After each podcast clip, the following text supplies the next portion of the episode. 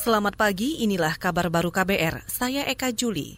Saudara Bank Indonesia mewaspadai volatilitas atau besarnya jarak naik turunnya harga pangan di tahun depan sebagai penyumbang angka inflasi. Deputi Gubernur Senior Bank Indonesia, Destri Damayanti mengatakan, angka inflasi tahun depan diperkirakan cenderung sulit dikendalikan dari segi volatilitas pangan atau makanan. Hal itu dikarenakan harga pangan menjadi dasar yang menjadi pokok pengatrol komoditi lainnya. Dari Bank Indonesia sendiri kita sudah mempunyai berbagai instrumen uh, untuk mengatasi inflasi tersebut. Namun demikian juga kembali kita melihat sulit dikendali itu adalah inflasi yang sifatnya volatile food. Jadi yang berasal dari harga makanan. Dan umumnya itu adalah basic needs. Nah dalam hal ini tentunya kerjasama sinergi antara Bank Indonesia dengan pemerintah itu sangat dibutuhkan. Deputi Gubernur Senior Bank Indonesia Destri Damayanti juga menambahkan, inflasi di 2020 dinilai masih cukup aman. Destri mengatakan, perbaikan ekonomi akan terlihat tahun depan seiring dengan pertumbuhan positif anggaran fiskal. Namun, kewaspadaan antara suplai dan permintaan yang tidak seimbang perlu menjadi perhatian bersama antara pemerintah dan Bank Indonesia pada 2021. Saudara, Indonesia masih sepenuhnya mengimpor regen atau larutan kimia untuk pemeriksaan spesimen COVID-19.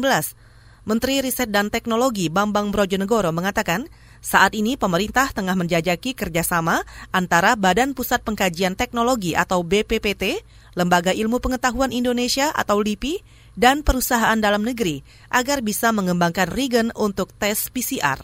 Reagen ya yang memang 100% masih impor. Nah saat ini juga uh, kami sedang menjajaki kerjasama antara BPPT, eh, LIPI dengan uh, perusahaan-perusahaan uh, di Indonesia untuk mengembangkan reagen. Kita upayakan membuat reagen lokal yang sesuai dengan standar dan tentunya kita harapkan uh, bisa mengurangi ketergantungan terhadap impor. Tapi ini memang proses yang baru mulai. Menteri Riset dan Teknologi sekaligus Kepala Badan Riset Indonesia Bambang Brojonegoro mengatakan pengembangan regen atau larutan kimia untuk tes PCR akan dimulai bertahap setelah PCR test kit lokal diproduksi di tanah air. Regen atau larutan kimia merupakan unsur penting dalam mendeteksi COVID-19 akibat infeksi virus corona SARS-CoV-2 dengan metode RT-PCR. Hal ini diungkapkan Win usai menangkapi kekurangan cairan larutan kimia yang terjadi di sejumlah daerah. Tanpa cairan tersebut, proses pengujian sampel swab tidak bisa dilakukan secara maksimal. Kita ke berita olahraga. Klub sepak bola Juventus kokoh di puncak klasemen sementara Liga Italia Serie A setelah menang atas Lazio dengan skor 2-1.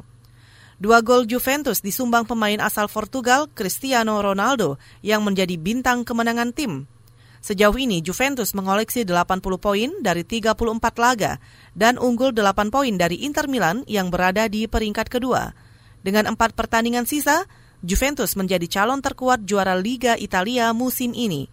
Sementara Ronaldo mencatatkan rekor sebagai pemain pertama yang bisa mengemas minimal 50 gol di tiga kompetisi top Eropa, yaitu Liga Italia, Spanyol, dan Liga Inggris sejak menjalani debut pada 1994-1995.